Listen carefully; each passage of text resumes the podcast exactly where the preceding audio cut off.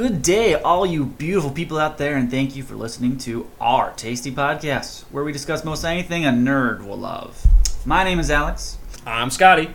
and today we're discussing a favorite comic of mine, East of West, specifically volume number one. And uh, maybe grow an interest in something you haven't read before. Not much else to say there, uh, and dive right in. Thank you. So, I remember when I when I did start reading them, I did like how between each chapter they have like um, a quote. Got the first one for you. The things that divide us are stronger than the things that unite us. Yeah, After the intro, right. which by the way, Yeah, is intense. I was at the Were you confused at all?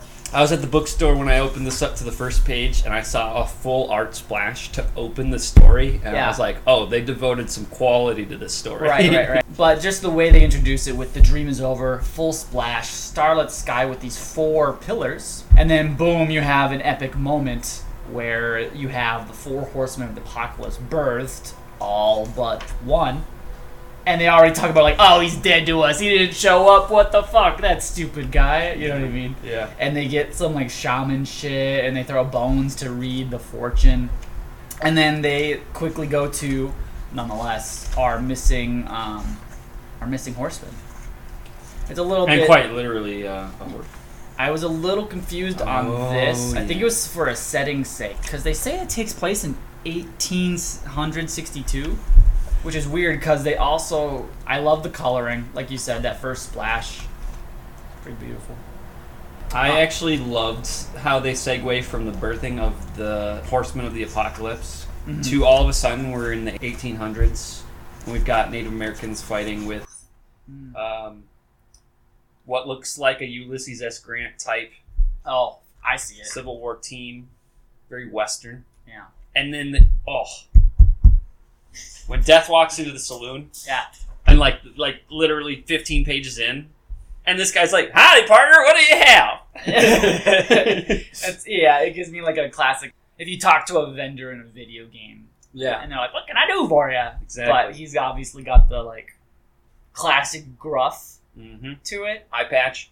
Yeah, and then oh my god, when they get to the point of like being racist against his allies, he have they you've got this stark white pale Indian who I believe is not named yet, and this completely opposite uh, negative spaced woman, a completely black with scantily dressed white. Oh yeah, she's she's nipping out in that first panel you see. her. Yeah, not graphic though. No, no, no, no. And nonetheless, they're uh, yelled at, and all this time are full white dressed cowboys drinking at the bar, and suddenly, Doesn't even turn around. no, not at all. He takes two shots before he even Yeah. starts to lead on that something might not be uh, yeah, yeah. going according to plan here.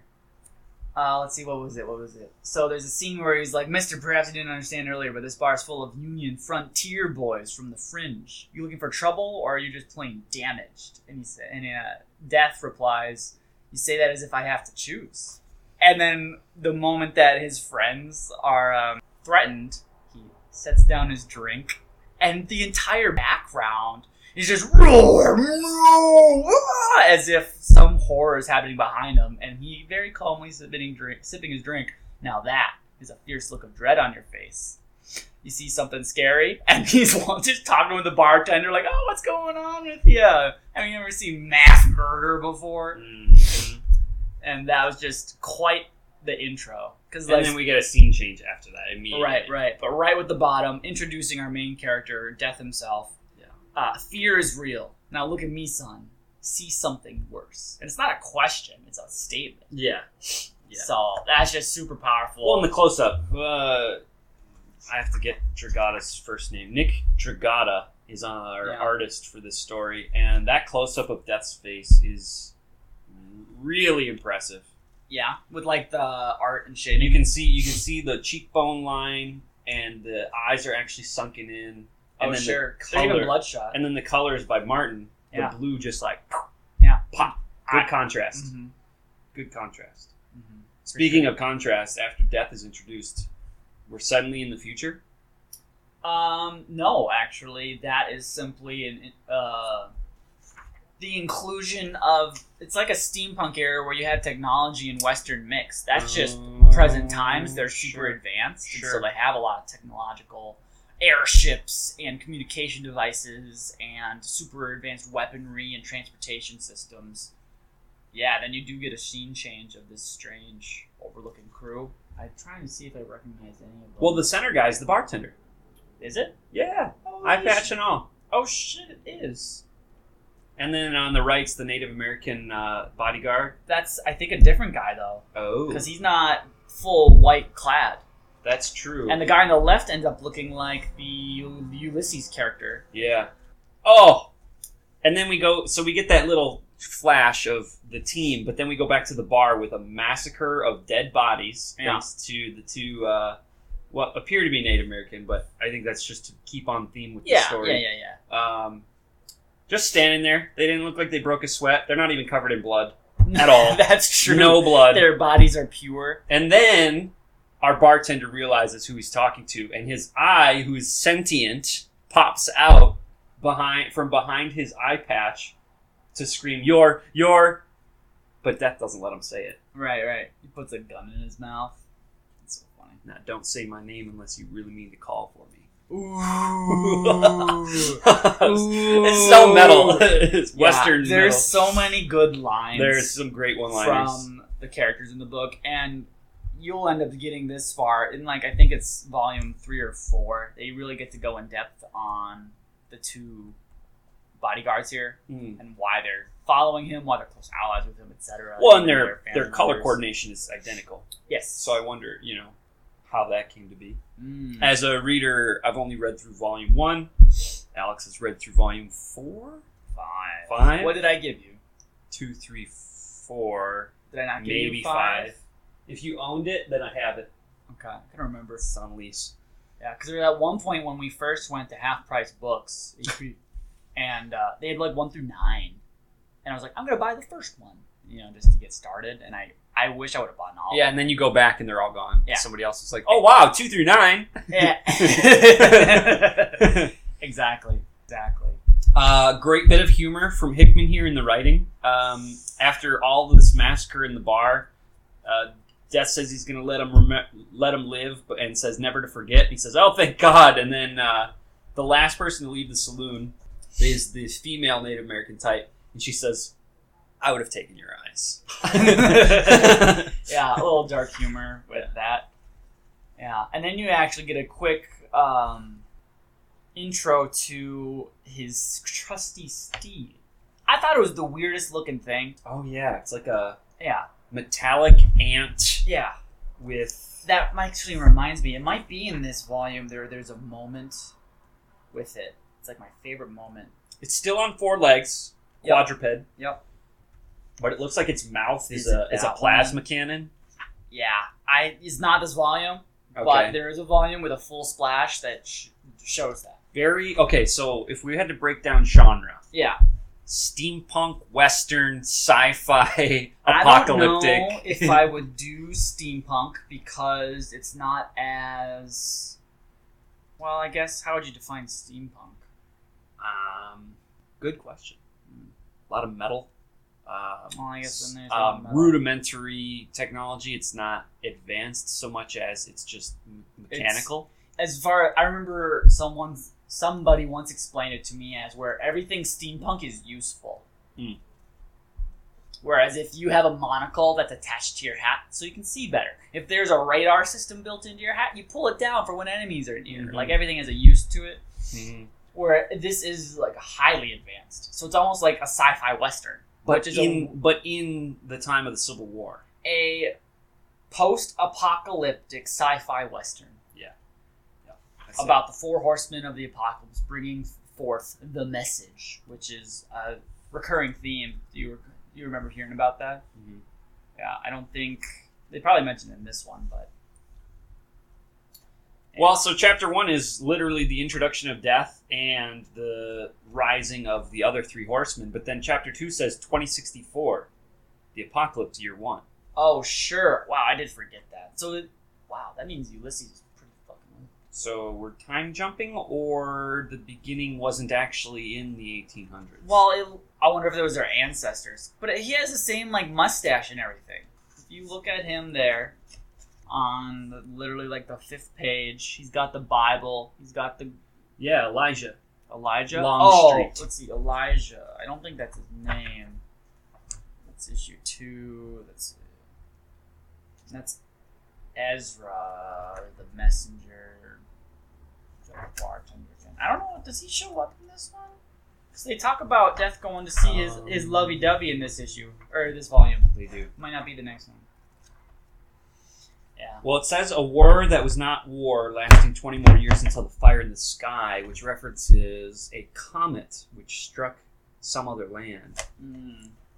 And so I think they're combining the history in this first issue with present day. That would make sense. And then they have those beautiful introduction to our protagonist. Yeah, and present day ends up actually being something along the lines of 2064. Yeah.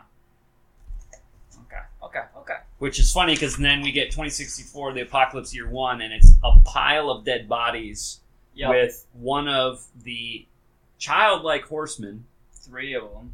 dragging a body Oh, up the pile to the other two who are just chilling on a pile of dead bodies. Yeah. And they're, they all look maybe 12. yeah.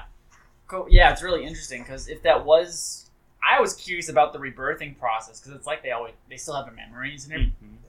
Excuse me, and everything. They know what they're doing. Mhm. Not reincarnation where you don't know about your past life. Yeah. So like, my question is like, when when did they die? How did they die? But yeah, I love the coloring. I think throughout, and eventually you get to Strong reds. Yeah. A lot of red. And then blue is used mostly in backgrounds and in Death's Eyes itself. Sure. What I think is cool too, there's a lot of political parallels where after you have this little uh, introduction to the dynamic between the three horsemen that are now childlike, they're on their potted bodies, they kind of bicker a little bit about their next objective. Then you get to the White Tower, Mm. which is almost exactly synonymous with the White House. Oh, sure. And this is where Madam President lives Sure. within the city, uh, whatever they call their colonies. oh, yeah, look at that. The very next page is an Oval Office with the flag hanging. Yeah. 13 stars on a colonial flag. Yeah. And, uh, and death. Hello, Oh, Mr. President. oh, interesting. I forgot this. Wow, I know too much then. Because this is the president now. Whoa, whoa, whoa, whoa, whoa, whoa, whoa, Yeah, I'm sorry. no, that's right. but you know what, though? If you look back on, there's a little flashback from when we To a panel we've seen in Yeah. this issue. So they already called back to And it shows him, Death right? knew him. Yeah. Yeah, yeah, yeah. So th- you know Actually- what? That that makes me think that those are the five leaders of the five nations. Did you know? Did you of that? There's the House of Mao. There's the Endless Nation. There's the Republic of the Americas, and Is that in this volume? No.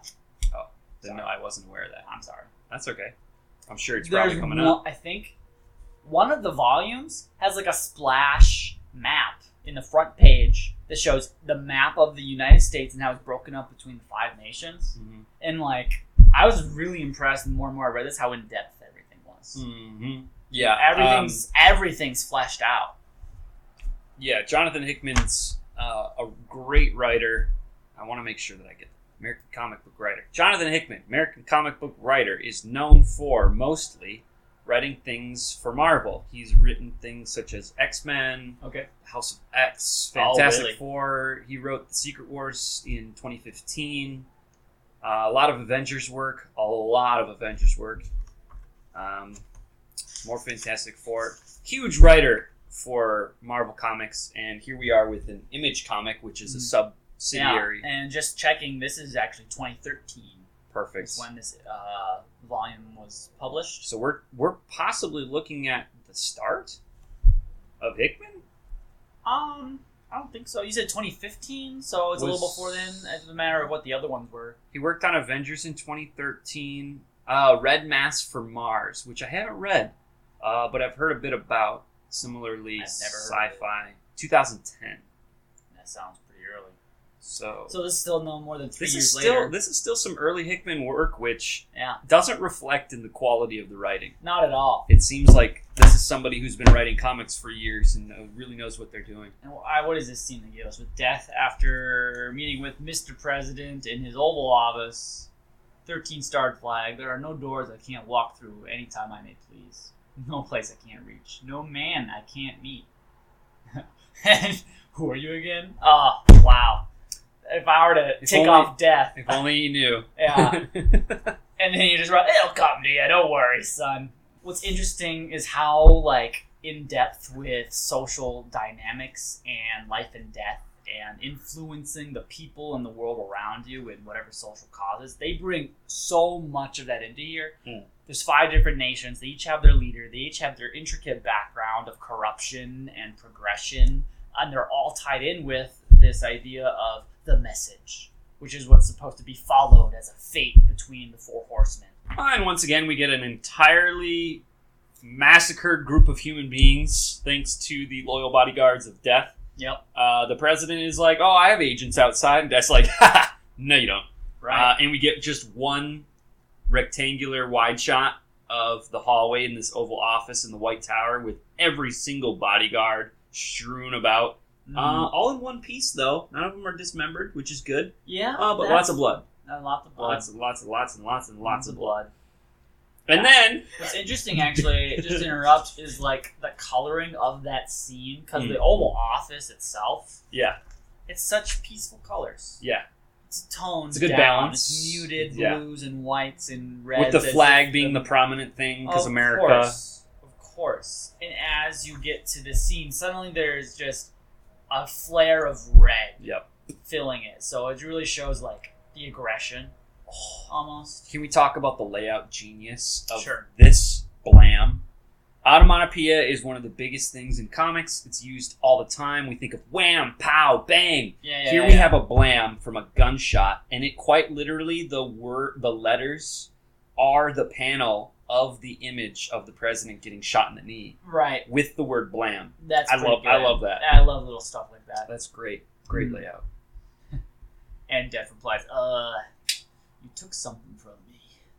I don't know what you're. Oh yeah, I sorry. It's the president. Uh, and then Death is like, you took something from me. I don't know what you're. You took something from me in the Badlands. You, we killed you. Oof. Oh, and, and then, then it- and then we get a negative, like a That photo, was- a photo negative. Well, that's interesting because that's actually a callback to the panel where he met with the president in the Badlands. Whoa! So now we see a little bit of this Oh, flashing wow. back you know and what? forth. That going on. just connected with me. I think a moment. Do they show us in this volume? I have to make sure now. Oh man, that just even shows more genius. Yeah, yeah, yeah. writing. So it is this volume. Um, they pro- they took his son. Mm. Spoilers. And that was at that time in the Badlands. So that was just the pure negative rage yeah, of death. yeah. You know, and then the president's like, it "Well, shows well, how serious too, because you." because Yeah. the only white in that negative panel are the eyes, which are grimacing, Yeah. and the teeth, which are grinding themselves to near nothing in just Right, and they give like anger. this aura of red strewn to blue hues that show just you know how much of his aura is focused on venge, yeah venge, vengeance. Finish that word. vengeance. Mhm. Vengeance. Well, I said venge. I don't know if venge is a word. Not sure. no, what you did was worse. I like that. This is a little weird to me. This is where the art really changes. We Just get with that one panel. his face looks like we haven't seen before here. Hmm. Um, down the barrel of the gun, which is really cool. yeah. And then pizza. This is Alex.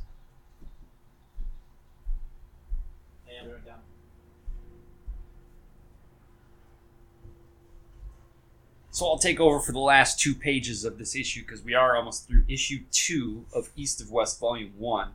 Uh, commenting on the art style changing for the last three panels. Only three panels left in the issue. when we get a look down the barrel of Death's gun from the perspective of the president, who's done something to Death, and Death does not like it.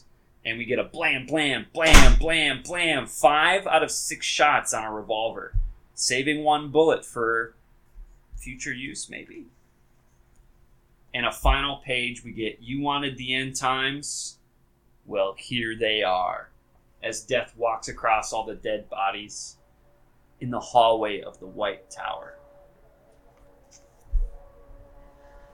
And then, of course, when we change from one issue to the next in this series, I don't know if this is in the individual issue format of the story, but here in the volume, the printed volume version of the story, they have breaks between each issue. And in those breaks, there's a quote 12 hours ago, the president was murdered, and the world now awaits word of the new one all eyes are on the White Tower. So the quote has direct correlation to what has happened previously in the last two pages of the story. And we open up to a full splash of the White Tower. Somebody fighting to be president with looks like those three horsemen from before, still in adolescent stage. Maybe appearance wise, 13 or 14 now instead of 10 to 12. Uh, but they've got somebody. Hold up. Pizza time.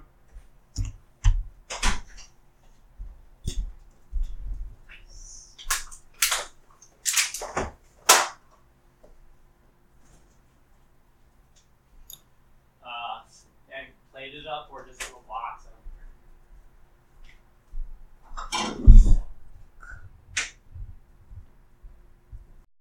The panel in this story are each legible and glorious. Battle scenes are clear and facial expressions powerful. The color choices for East West were made quite deliberately. It carries a sci-fi vibe with respecting the traditional grays, browns, and burnt orange of a western. Symbolism galore exists within these pages. The lettering is used as a background. Where else can a story be told with images where part of the image is a backdrop of the text? Art 4.75 out of 5. The dialogue and narration in East of West can feel a tad campy at times. If one suspends disbelief and looks at this as an opera of sorts, then the dialogue Oh. becomes poetry. For sure. The plot in East of West is slightly muddy. There seems to be a side quest at the forefront of Volume 1, but something bigger is certainly in the works. The setup is solid and offers a good bit of character development for the main character in this story. Some heavy hitters are introduced right away, but their influence on coming events is not quite clear. This is done intentionally by Hickman. The characters in East of West are still shallow, save a couple of main characters. Most of the supporting cast is ominously ambiguous, but the development shown for the main characters is thick as molasses. By the end of this volume, there will be a character to prefer. Finally, the pace. Read this book in one sitting. You will not regret it. There's strong violence and language in this story, 16 plus. 4.5 out of 5 in writing. Wow, 0.7 out of 1. 9.95 out of 11. That's pretty solid. I definitely read it in one sitting. Same. From what I recall about specifically Volume 1, they introduce this glooming death character who's definitely gone against his brothers and sisters. You have the three horsemen wake up by themselves and they're like, alright, death is dead to us, and then you go to death on a mission. Death is dead to us. Oh wow, what a sentence! And um, not too soon after, you have the bar scene, you have the introduction of the side quests, and a few of the main political figures and how they've wronged Death by stealing his son, mm-hmm. and that's his mission for this whole mission. And near the end, you get a little bit of insight of where he would head to next, but I would I would say we talk about that because that would be heavy spoilers. I like the fact that he used burnt orange you know, as simple as it is, like when I think of a western, there's so many dark browns and blacks and leathers horses and now you're trying. I'm blanking on colors for those things, but burnt orange is a good color. It really Earth tones. almost emph- emphasizes like a sunset or a sunrise. You know, Mm-hmm.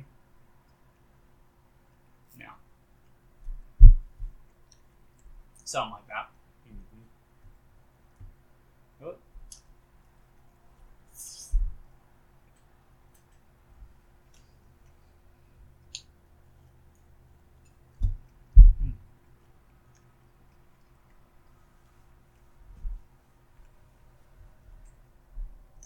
You had mentioned, the dialogue is surprisingly like humorous at times, even though it's a very serious, not even serious. You know what? Yeah, opera. That was a perfect word. Cause it makes fun of itself at times, but it's got a really serious tones to it about loss and redemption and you know vengeance in some sense. Mm-hmm. There's a lot of characters that show up way later who have had that exact motive. Is like you wronged me, now I'm gonna fuck. Mm-hmm. It's kind of what death is all about. I'm glad to hear that you said the supporting cast gets more depth as we go on in the story. Mm. Because in this one specifically, we get the most development, obviously, out of the main what seems like our main character, Death himself. Yeah. But everyone else is kind of introduced, Mhm. shown to be a certain power level, Yep. and that's about what you get. For sure. But to know that they have origins and that we'll hear about those origins Yeah, For sure. makes I can't even say anything, but I'm excited to like for anyone who would read this story to get into that dynamic between their their relationships of how they grew up together in a sense and had a history, etc. Like, I guess I don't know how much of a spoiler it is to say they they know each other. some intertwining Yeah, plot lines. there there's no like small reason they're following each other. You know what I mean? Mm-hmm. Yeah, they got a lot of like uh, really corrupted, dark, um, what's the word? Imagery, and hmm, I don't know how to talk about it. They have almost a H.P. Lovecraft type of horror at some times Mm-hmm. that I really liked. Well, even with the birthing of the horseman at the beginning of the story, Sure, sure. it looks It's like grotesque. it looks like a ritual. Yeah, it is a ritual. Mm-hmm. I mean, Yeah. Who summoned them? Do they just You're summon themselves? you're in this man random like. Could you imagine going to the Badlands? You go far out enough, or in the middle of fucking nowhere. Mm-hmm. Suddenly, you come upon four like forty foot tall pillars and a small disc centered between them. I'm leaving. I'm going home. and then suddenly, out of nowhere, not nowhere, the sky, uh, beams of blue light spiral down to this circle between these pillars, and then bodies start to rise and break out of this. I'm mold. running as fast as I can. hmm That idea right there is pretty awesome. Mm-hmm. I mean, you and I have played like Darksiders, right? So like Mm-hmm. The Four Horsemen, I love the idea of that as a story in general. I wish I knew more other than just their names. Mm-hmm. You probably have a lot of lore that I'm not aware of. That'd be cool to read about.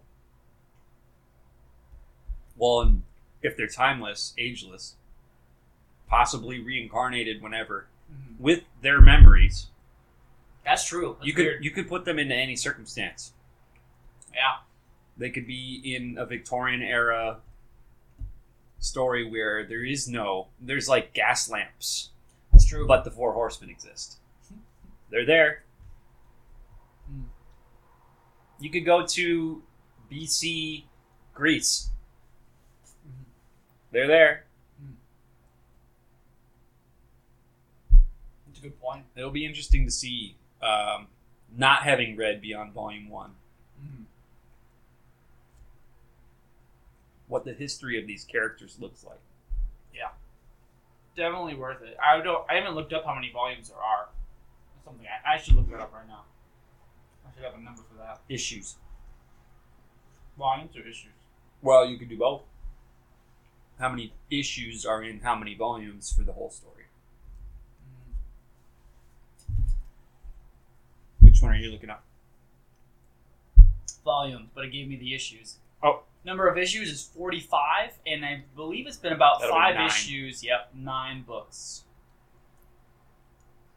Common practice. Yeah.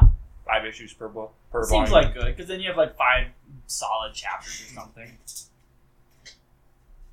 Oh, it was concluded in 2019. Whoa! So there's an end to this story. so we've got a, a six year, forty five issue story here. Yes. Yes, we do. What is that per month? 45 Six- issues in six years. 72 months. Mhm. Uh, 45 in issues in 72 months. One issue every two months. Almost bi monthly. Little, little faster than bi monthly.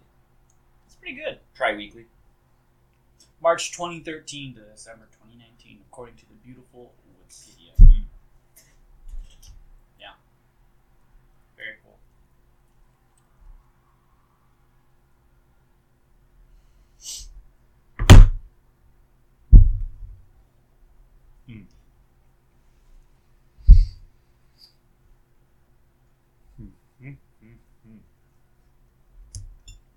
Shit.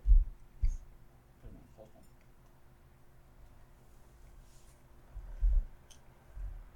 If I'm, 30 minutes so far. If I'm not mistaken, yeah.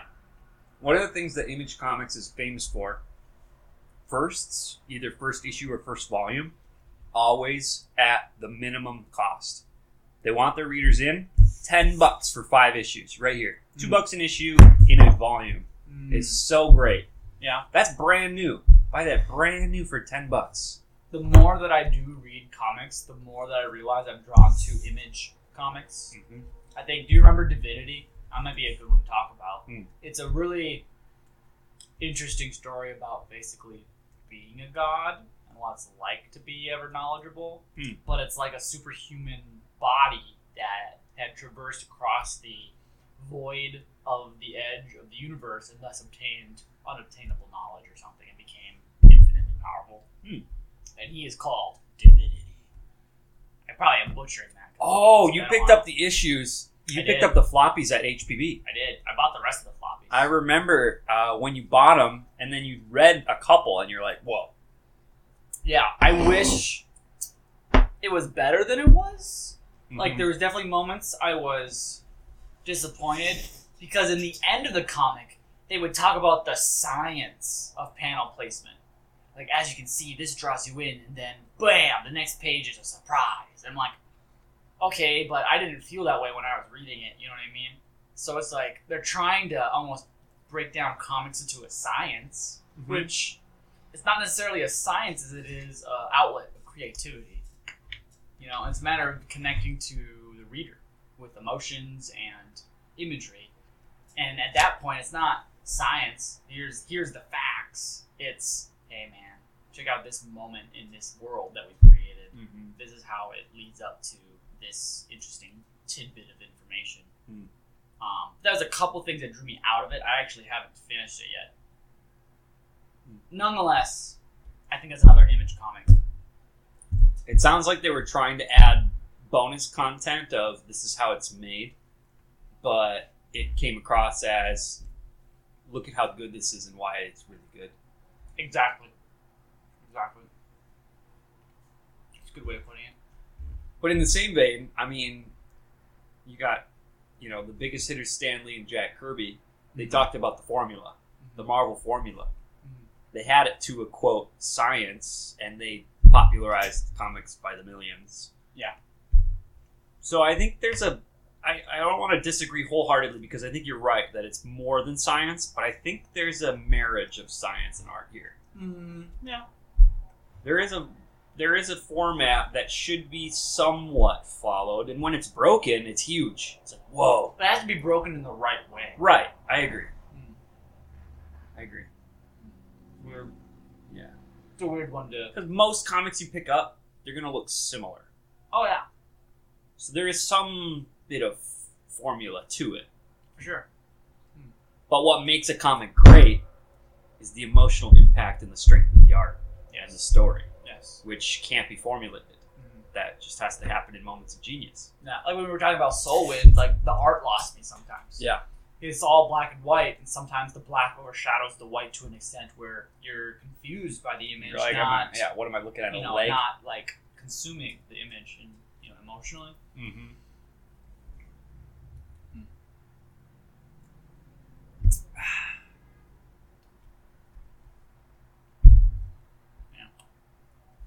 Spaceman. Space. Would you want to? I guess not explicitly. We don't have to explicitly give them our grading thing, but like Mhm. just thinking about how much we've talked now, we could do like three or four points per bullet point. Mm-hmm. A panel or a page or a splash that made you think about the layout, the dialogue, the style, the color, the lettering, the plot, the characterization. Mm-hmm. That would really help structure our future comic talks. Mm-hmm. Mm-hmm.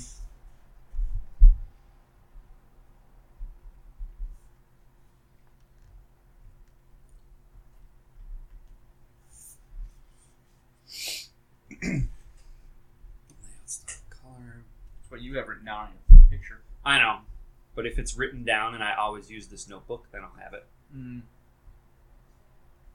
I tend to be old school. I like to avoid my phone if I can.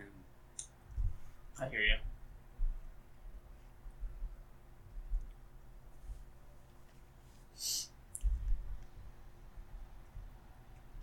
Dialogue, plot,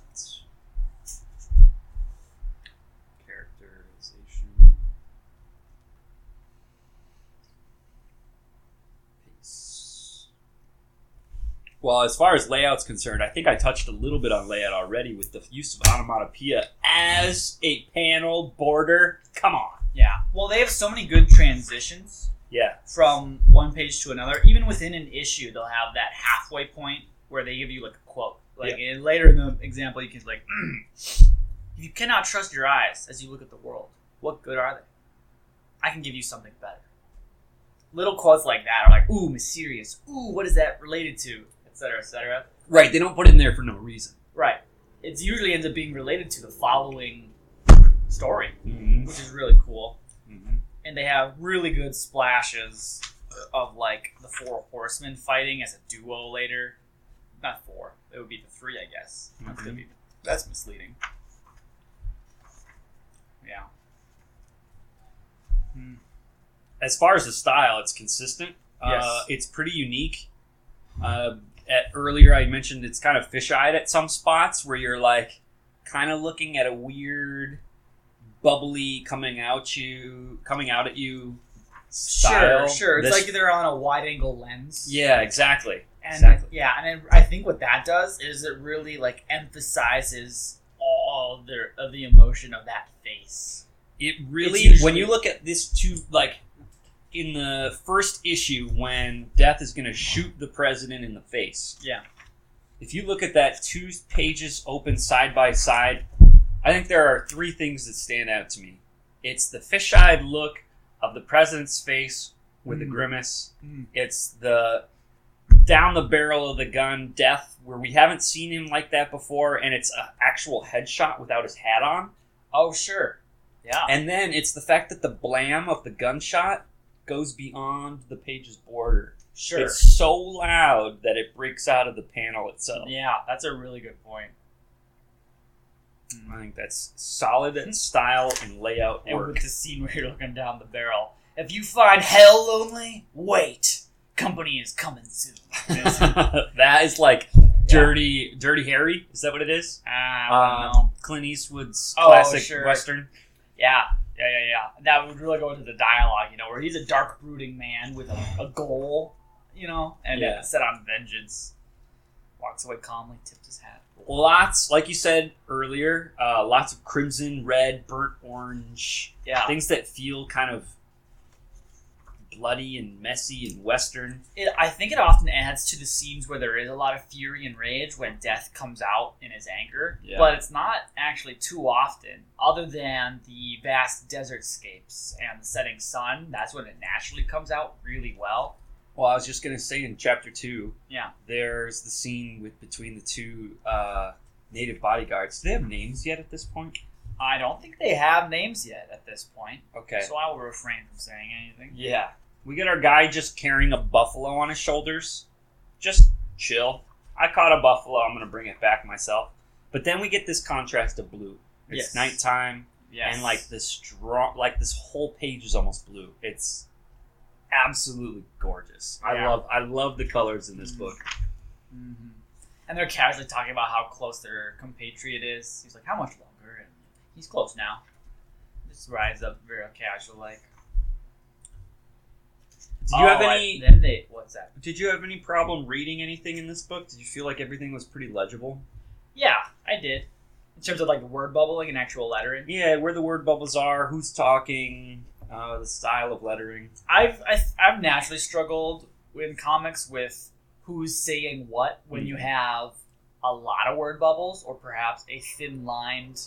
Yeah, if there's Skew. one hairline Yeah, attaching it to a character, and you're like, cool. and it goes over the character to go around, you know, this side. But I don't think I've seen that at all in this one. It's usually pretty concise. Yeah, Then they introduce you to Armistice, which they go in depth about. It's basically the. Mm, it is the collection, not the collection. It's the hub, hub. Yeah, the It- home. it's the the home of which all of the leaders of the nations Oh, meet yes. together to Yes. discuss anything political. Yep. So there is some political intrigue in Yeah. this story, and then only in, chapter two. So it's going to be Yeah. a pretty prominent thing And in, the- in the series. all hate each other. It's Yeah. so prominent that nobody likes anybody in Mm. this world. And so even having any companionship is rare. Mm. And Death has two of them. Yeah. Not to mention his loved one, which you learn soon. Oh, I In didn't, this think, I didn't think of that. Nobody is for somebody else. Mhm. Everybody is for themselves. Even Death, nonetheless, he's gained you know favor with his allies that he uh, has with him. Yeah. It's just so much like Western Lone Ranger, you know, and venge. It's not about friends. It's about commitment and blood. It is about commitment and blood. It's a really good way to put it. Uh, formalities, brothers and sisters. This is about commitment and blood. Oh, I see that. I totally missed that. Uh, At the very end of all that is, and all their eyes glow white. with and- a symbol which we don't see on the cover of the story, but we do see between chapters. It's a very and it recurring shows symbol. up. It's basically an upside down Triforce. Yeah. It's a common recurring symbol. I think it simply represents the message itself. Mm. And this character who is speaking about commitment and blood, I believe their name is Ezra. And they've basically grown up and dedicated their whole life to the message, Right. which is the fate of how all things should be. And, you know, it's very ambiguously worded. You get actually scripts of the message later Mm. and it's like super ambiguous, like the the white flower, you know, blossoms in the darkest of withering boons, and you're like, oh yeah, sure. but Yeah, you have to suspend a little disbelief to get Yeah. to this one. I I made that up, but nonetheless, you know, there's those types of references of the message and how it's ambiguously strewn around this apocalyptic world they're in, mm. because uh, supposedly it's supposed to tell the future of all time. And so people follow it dedicatingly and relate everything to the message, and they're like, "Oh my god, the So the message is on. spoken." The message is ongoing. Yes, I, I believe oh, so. Oh, I don't know if it dictates an end though. Okay. And then, of course, we get now instead of the white tower contrast. This is a common theme here in uh, East of West, and we get the black towers. There's four of them, which is yet another homage to four pillars. Oh yeah, That may be symbolism of some. I don't sort. remember what's in this building. It looks like Colonel Sanders, Oh yeah, our guy that we saw from the past, who's still alive. yes. I don't know if it was like his grandpa or something. Maybe, maybe it's. Because otherwise it'd be like 200 years ago. Well, you know what though? The president was in that. Oh no no no no! That was talking about. Hold on, hold on. Speaking of the message, Oh yeah. have you heard the good word, son? Have you actually heard the message? So, some ominous call out to this message. I don't think I've ever read the message. Well, here's a bit of it Right. Colonel Sanders gives him. It's not actually Colonel Sanders, but he looks like him. I forget his name. Uh, of the third, but not of the three, a lotus, the death and resurrection of love, a cup of a cup, a chalice of a chalice. And that is said a lot. I remember reading that quite a few times in this story. Oh really? A cup of a cup, a Yeah. chalice of a chalice. And here we're in the the Mao Dynasty, where you have um, uh, Death's love interest. I forget her name. Lady Mao, I believe, is what she's referred to for the most part. yeah. And so, more or less, I would imagine she is the lotus to most people. Mm. And then the death and resurrection of love is simply Death himself and their unsavory relationship. So the message is about death. Yeah, almost. Mm. You know what? That might be recurring if the message itself is Death's story. Yeah, I might actually take that into context when reading the future yeah, issues. That'd be really cool. yeah. You are speaking with far more knowledge than I. Ah, yeah, that's true. Um, but apparently, Colonel Sanders tells Death his wife's alive, so that's cool. Looks like Death's mission might be a little sidetracked because he didn't think he, she was alive until this point. Right, because originally his goal was to fight his son. But we don't even know that. Two chapters in, You know, oh. Death is looking for something, and he keeps asking people and killing people, but we don't know what he's actually looking for. Oh wow. Uh spoilers. Awkward. Um, But I think we find that out in this. Mhm. I think it's how the it ends. that yeah, that's probably why I keep calling back to it. Ooh, who is the woman, the one who conquered death? It'd be the love of death. Yeah, and then they give you a beautiful introduction to this um, Lady Mao. Chapter three is a backstory of that. It's not even a backstory. This is current with Sure. the story. Pretty sure. Oh, You're simply in New Shanghai now.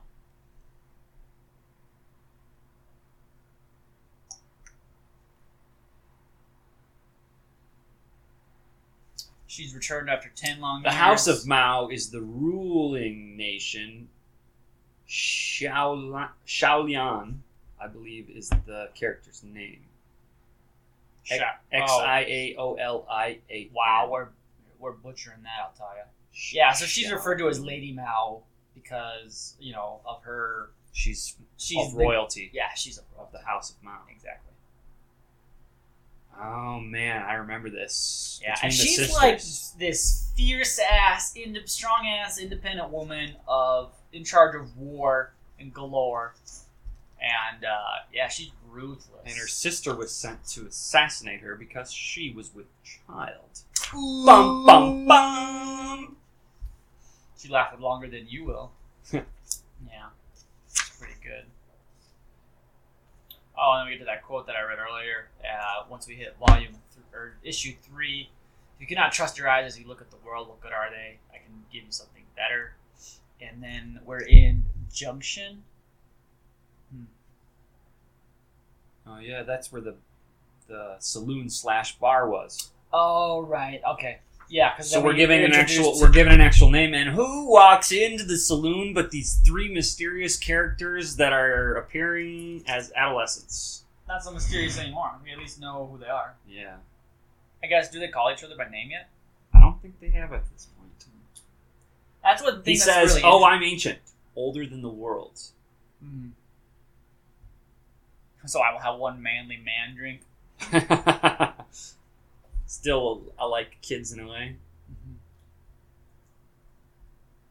Yeah, and then they talk to the eyeball that's behind the eye patch, and it squeezes out of the bartender's eye to tell them everything they want to know about the uh, previous visitor in the saloon. Little things like that with the sentient eyeball. Yeah. awesome. Well, and then we just see how Western this is because the barkeep instantly sells out death and says, Oh, you just found what you're looking for. As he pulls a lever and shows these three, what appear to be evil people, what they're looking for. Do you think that they're evil? Um, I'm not getting good vibes. Hmm. I'm not getting good vibes. Do you get bad vibes? I do get bad vibes from them. Is it the fact that one of them's face is a skull? Well, no, it's the fact that when they when they are introduced in the story, they came from nothing. They read some bones, and then they stacked up a bunch of bodies into the shape of the Triforce, upside down Triforce looking thing, in what looks like a ritual of sorts. These are all Um, the points. and a lot of them are screaming because they're still alive. So I don't think they're good. okay, all right. Just thought I'd ask. maybe, I mean, maybe some sacrifices have to be made, and they're doing it for the good of the That's true. people, but That's true. I'm not getting friendly vibes from them. Mm-hmm. Yeah, and then for some, they're able to get a map out of the sky about their next destination. Hmm. New Shanghai. We've talked about the dialogue here, right? That it's Mm-hmm. A little a little quirky, humorous, but also very serious. Yeah, and then I think the next page is a great summary of uh, his character and kind of like how his friends understand him. Because it talks about, let's see, I can't fathom the reasoning behind it. Why death would chase the living, and they all reach him soon enough. Yes, there's a prophecy, but he ain't no agent for others. S- uh, tying back again to how individual everybody in this world is. Yeah. Uh, makes you wonder what he's all about, though, doesn't it? Right? And his pl- white clad Indian friend, uh, Native American friend. No, I don't wonder. I know. It's love. right. If only it were so simple. Yeah, and they're. It looks like they're. It looks like they're actually back on their way to the House of Mao. Just seeing how like you got the Golden Gate Bridge, but it's got some Asian flair to it, Yeah, they look like pergolas. right? Which is like little things like that are super cool. Yeah, and then we have the head premier Mao yes we with his do with his daughters before him. yeah. Scene change. Oh, and look at this! Another use of onomatopoeia to encase a panel. Boom. Yeah, there's definitely some rivalry. Yeah, I, that's just such a recurring theme: rivalry, vengeance, Lone Star. Um, all my family was destroyed. You're the only one left. So honestly, with that idea, Death is the only one that has like a trusting love in this world. Yeah, so far we haven't seen anyone else who's actually happy to be around more than one person. I'm Batman. Darkness. no parents. Yeah. Oh God. Yeah. But even so, you're given a little bit of the power of the House of Mao in this scene with how he treats his own daughters, and then as someone is sent off on a mission to To appeal to death. Is that to, what it is? Yeah, to ask for reason and not madness. yeah, yeah, yeah, yeah. And he's like, "Yeah, whatever you want, master." And he bolts off past what looks like maybe 20 Thousands and 20,000 Yeah. soldiers So they're ready to go behind a giant wall. So they're prepared for war with death. hmm Um, hmm the the messenger gets sent out waving a white flag, and somebody just comes up, run as he passes out and dies. Suffice it to say, death does not Yeah. show any grace. That is very true. Oh, and this is a sim- not quite the scene I was looking for, where you have Death riding his mighty steed, whatever you want to call it, with its strangely like intimidating void mm-hmm. of the barrel. Yeah, where does that mouth go? Yeah, I don't know. it's a volcano. But it's funny actually looking at it again. It's almost as if it's an ant. Yeah, that's what I, I. It's like a mechanical ant horse, Yeah, a mechanical ant horse with laser face. but still on four legs. Mm-hmm. And that is the end of chapter three. Yeah. Chapter four opens where chapter three left off with death at the gates of the Mao house. Oh, this is beautiful. It's just, uh, it's another emphasis on how important this relationship is in this arc as you move forward. Hit, uh, the House of Mao Father, Mao the Fifth, I believe, what they were referenced as in the previous page. Tell me, little flower, was it worth it? And there's just a simple image, just muted in color, which really shows like how it's a And, memory and shows the negative and to shows the death where it's black instead of white. Yeah, I wonder. I don't think I ever thought about this. He probably used to be black. Oh. Sure. Since the horsemen are reborn throughout the series or throughout time somehow. Well, now he's white. I don't know if he's died yet. Hmm. Something happened. Right. I don't even know. Right. He lost his Because even in the er- earlier pages, when he was all black clad with the five leaders of the other nations, Yeah. he was Before his child was taken. Yeah.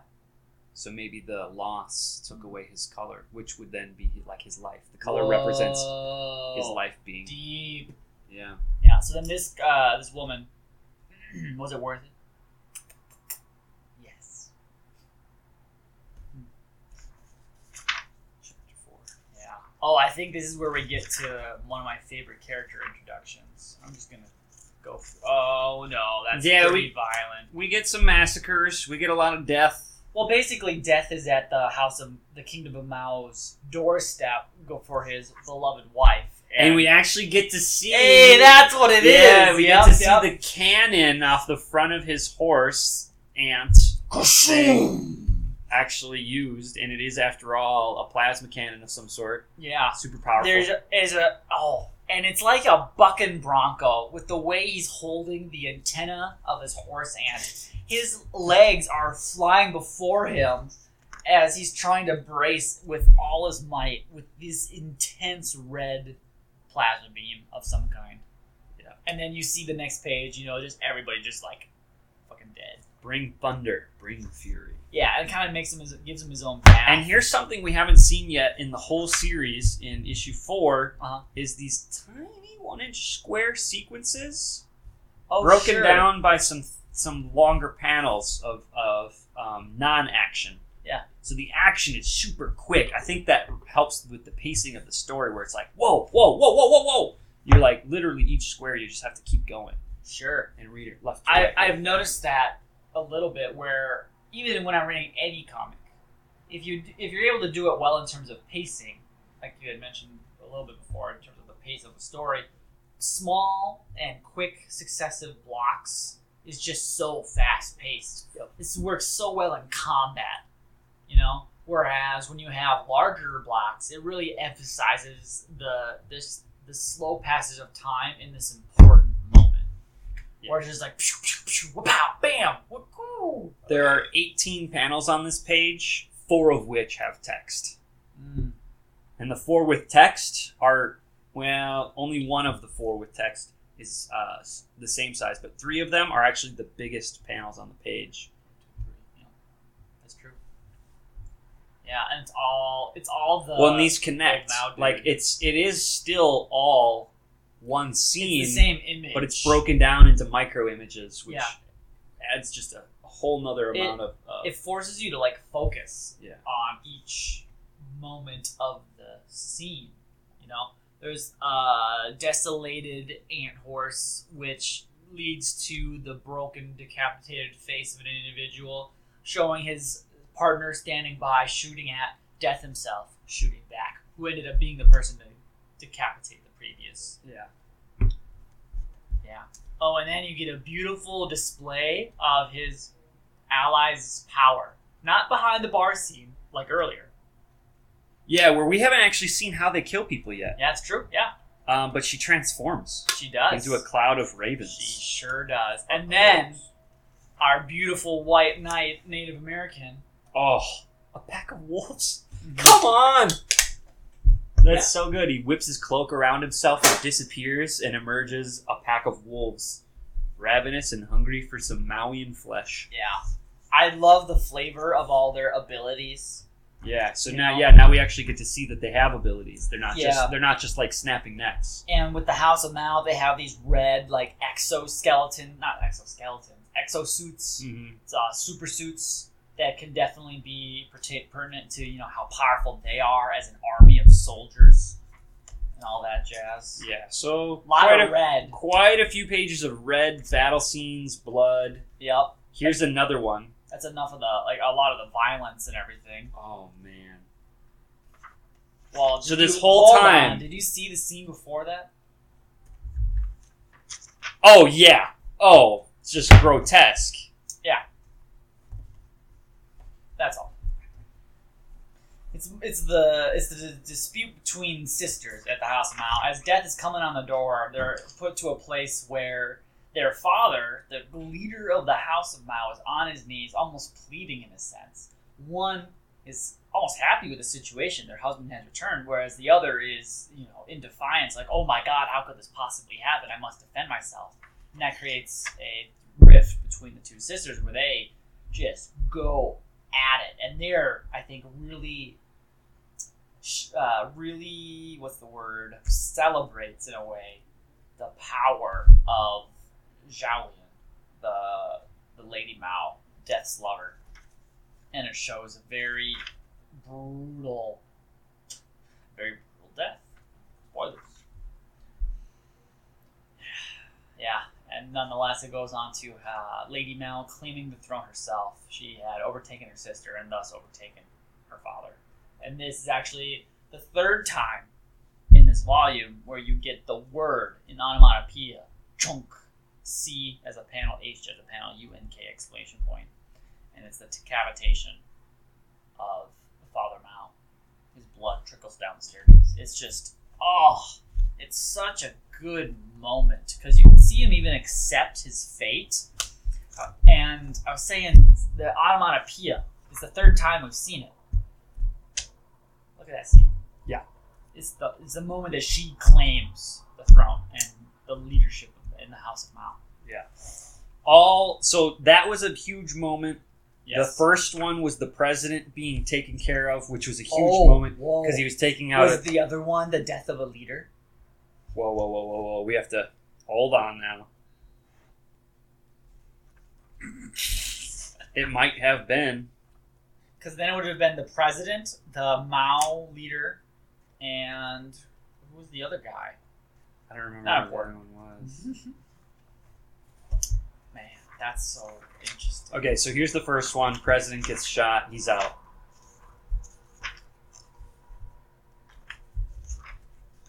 We did say three, right? That is the third one, one, hundred percent. Hmm.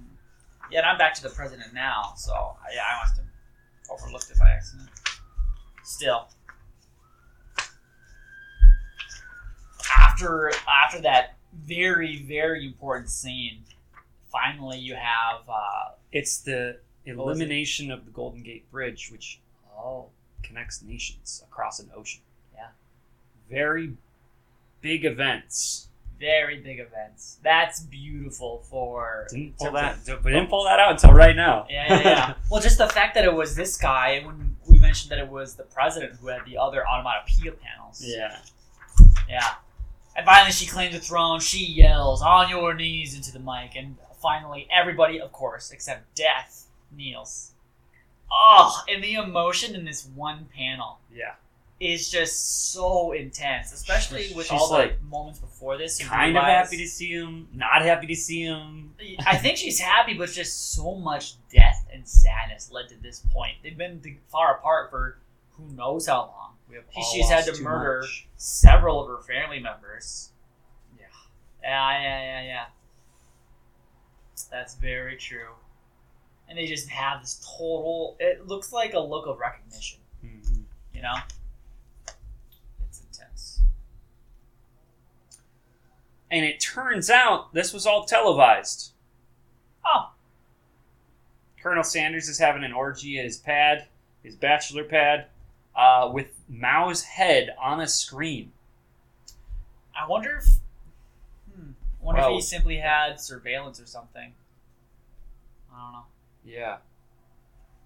And our three ominous figures are talking to them. Well, either way. And Not- they suggest oh, that death has betrayed them. Oh, our three horsemen. Yep. Mm-hmm. Well, I, te- in their eyes, he has. He's gone against the message. Well, I guess he's gone against the apocalypse, which I think was their original sworn oath. I don't remember how precedent the message is versus their own prophecy. And the end of that conversation is great. Mhm. All I fear is one thing, and it's the same thing you do death. Yeah. So even though they To- say he to- betrayed them and they're looking for him, Mhm. they're also afraid. Yeah. Uh, double meaning there. Yeah. Everyone's afraid of death, in a sense. Right. Or at least the idea of accepting it. Hmm. Damn. And scene. And scene, yeah. Finally, you have Death reunite with her lover. Oh, and is it?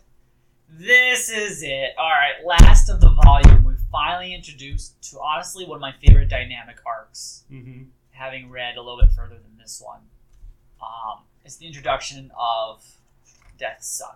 Hmm. It's not quite at the very beginning, Sure. but it We get a little bit of a quiet moment of the aftermath. yeah. Flashback to when Well, death was still black in color. Before we even get to the five, it's the very last scene. He's speaking with an ominous figure, and our Ulysses character. It says that he frequents this establishment as often as possible. He loves the zoo. Oh. Sure. Something living on display. Hmm. And later you learn. Spoilers. Oh, that's right. Oh my gosh. Yeah. Yeah. Okay. Okay. Okay. Oh yeah, here this is the conversation even. So you have them looking into the zoo, and Death and um, Xiaolian have to have their own little makeup. Like, where were you? Like, oh, our child. And then they make up a little bit. And like, you need to get our fucking son back. And they're like, oh, our son's alive. I'm gonna go get him. And uh, from there, then you get this such a like intense splash Mm-hmm. of what they say is the beast of the apocalypse. Yeah. And it's just like, White skin, much like what you would think would Yeah. be his quote father. yeah, you have to take this all in. He has tubes running into his gut. He's got tubes running into his legs. He's basically cemented to the ground. His hands are stuck to the ground. His eyes are fed through tubes. His entire life Yep. is like And he's wearing a helmet A which looks like a VR. simulation of some kind. Yeah. Yeah. It reminds me of Ronin Hmm. uh, by Frank Miller. Oh, sure. Yep. So there's like a lot of that sci-fi, what's real kind of question. Heavy uh, cyborg machinery in a sense. Yep. Yeah. Yeah, so finally they show you what Ulysses is looking at. He's referring to this thing as a, a beast uh, in a zoo. Like, they have no respect for him, but they talk about him in fear, and they go give you a cute little example of, like, what he learns, you know? And in a moment, Yeah, he's being educated in this please simulation. recite your favorite piece of prose yeah. and uh, the, the death son begins to speak, which honestly I feel is a beautiful quote. He spun against the axis of the world, his desire, his inertia. Unless held up by an unseen hand, he would spin forever, and so he did. Interesting. Who wrote that? Oh, I did. The child. He's quite intellect intellectual. You know, he's very capable of writing and being aware and asking questions. He's a curious individual which is such an interesting take on someone who's been like in prison almost for the first part of their adolescent life. Mhm. But Reality isn't even reality to him. yeah. And more or less, a couple of few things come about about the beast being a Whoa, huge. whoa, whoa, whoa. let's not forget the fact that the Uh, computer simulation asks, "How do you feel?" With a pause, the beast answers, "I don't know what that means." He's a computer. He doesn't even know what he, feelings he has are. he doesn't know how to it, how to name emotion Sure. or what Sure, sure. emotion is. No introspection. Mm-hmm. Yeah, again, our Ulysses character is talking about the great beast. Something like that. Yeah, Ulysses views everything as a game, but this mysterious big guy doesn't say it's a game at all. The whole world is at stake. Well, if it's referring to the message, the message is tied into the three horsemen of the uh, apocalypse, the end of the world. So it's really interesting to think about that. You know, was it? I don't know if it was this story or a different story that had like two apocalypses. Oh wow! You know what I'm thinking of? I'm thinking of Ray or Rad R A D. It's that one weird arcade-like game where you have mutated top-down view. Oh yeah, That's supposed to be the second apocalypse, and you got a super like zombies ate my right. neighbor vibe yeah. with these retro. You could get like a, a mutant arm upgrade. Yeah. and, like swinging around. Yeah, and you collect floppy disks while you shoot mon- mutated monsters, spreading radioactive greenery. yeah. Oh yeah, that's fun. It's fun. It's fun. Yeah. She, he uh, Death just refers to her as Xiao or Zhao, so I'll probably just end up using that. Yeah. on. Yeah. Um, nonetheless, we're probably near the end of it where we get a uh, a beautiful end to an introduction. I'd say Whoa. where oh what's up? Sorry. No, you're good. Please continue. I was just gonna say, um, well, I guess I'm referring to the later panels. What did you see? Um, that Shao's tasking Death to find their son, and if he fails, she said there's nowhere on Earth he could hide that she won't Oh. find him. Oh yeah. So she doesn't love him as much anymore. It's not. It's not, I don't think she it's wants that. her kid, not death. I don't think it's that necessarily. It's just that like they have fought through so much. I don't know how I could forgive you if this were to fail once more. Sure. Almost that. Heartbreak another time in its entirety. Yeah, yeah, yeah. And so then you get uh, all accounts accounts will be settled, Zhao. Uh, Zhao. I don't know how to say that. I'll save them, and after that, I'm coming back here for you. And then, God help anyone who tries to get in my way. And our hero rides off into a classic western sunset. And you have him riding his ant horse, the wolves, uh, reminiscent of his clad white Native American friend, and the crows of his clad black Native American Mhm. other friend. Sure, yeah, her skin is black, and his skin was once black. Hmm. I do know. Oh, So well then say no more. I don't. I don't want. I don't want to know. yeah. I want to find out in reading. Overall, wow. Love this What a great Yeah, story. I love it. love the lettering. I love the colors. I love the plot. Uh, Four Horsemen is a common enough of a story where people recognize it, but it's just such got it's got such a good twist. One of the Four Horsemen betrayed them for love. It's like you said. It's a great word. I'll say it again. It's an opera. Mhm. Yeah, it's epic. Yeah, It's epic, for sure. and it can read in one sitting easily. You'll chuckle a few times. You'll grimace at the violence and Mhm. some of the gross panels that you get to see. Yeah, it gets really violent. Really violent. It's not. I wouldn't recommend it for anyone under sixteen. It's more PG thirteen though, because they don't like swear too much. I don't recall, like straight out cussing. That's you know what I can't recall a bunch of cussing myself, but I don't want to go on record saying that. Yeah, that's fair. That's fair. Well, forty five issues. I think five issues per volume, nine volumes. I've read through five currently. I'm really excited to get the rest of them. A good, a good story by um, Hickman Dragota Dragata. Do you know how to say that? No. Draga- Martin. I would say Dragata. Just Dragata by the next one. Is it because it's two T's? yeah, What if it's one T? Dragota. Yeah. Dragota. Dragota Town. Um, that would, guess is the conclusion of our read through more than anything of our East of West. One of my favorite stories thus far. Um, this would be the point where I cut to a segment where there's any comments, concerns, additions, or deletions from the community. Any other stories you have read that are similar, or if you've read this yourself, what do you like about it? Have you read more than we have, etc.